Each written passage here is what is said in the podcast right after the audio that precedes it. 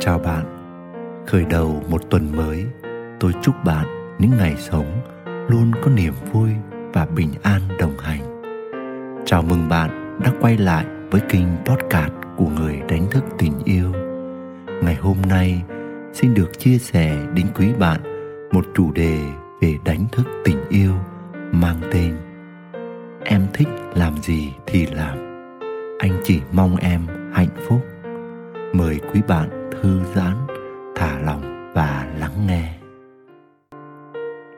Đâu đó trong cuộc đời vất vả này, chúng ta chỉ mong một ai đó đứng bên cạnh và thủ thì cho ta những lời động viên. Em anh thích làm gì thì làm. Anh hay em chỉ mong em hay anh hạnh phúc. Nghe hay đó nghe an ủi đó nhưng nó chứa một điều gì đó khá bất ổn. Tôi đã từng nói câu này với vợ. Nhưng thú thật, câu nói đó của tôi xuất phát từ những lần vợ mình bất ổn về năng lượng. Những lúc ấy, tôi có cảm giác muốn đầu hàng, muốn bỏ cuộc trước tất cả mọi mong cầu, mọi kỳ vọng về vợ. Chỉ mong sao vợ đừng như vậy nữa em không cần phải tự tay nấu ăn cho cả nhà.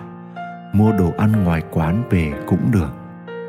Em không cần phải cố gắng hòa đồng vui vẻ với nhóm bạn anh nếu em không thấy hợp. Em không cần phải đi tiệc tùng hay gặp gỡ đối tác cùng với anh nếu em không thích. Em không cần phải tập thể dục hay nhịn ăn để giữ dáng gì đâu, mập ốm gì cũng được miễn em thấy khỏe.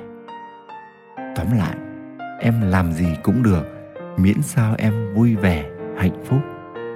Thật vậy, những lúc nhìn vợ u sầu, bất an, mất năng lượng là tôi không thể chịu được. Để rồi mong ước nhỏ nhoi nhất mà cũng có thể là to lớn nhất. Đó là mong năng lượng của vợ bình an. Nhìn thoáng qua có vẻ như tôi tôn trọng và đón nhận mọi lựa chọn của vợ. Nhưng nhìn sâu hơn một chút, sẽ thấy đây là một sự đón nhận có điều kiện.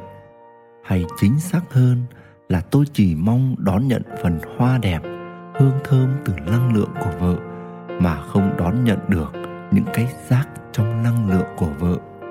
Em muốn làm gì thì làm, nhưng khi em vẫn chưa vui vẻ, vẫn chưa hạnh phúc thì anh sẽ thế nào với em?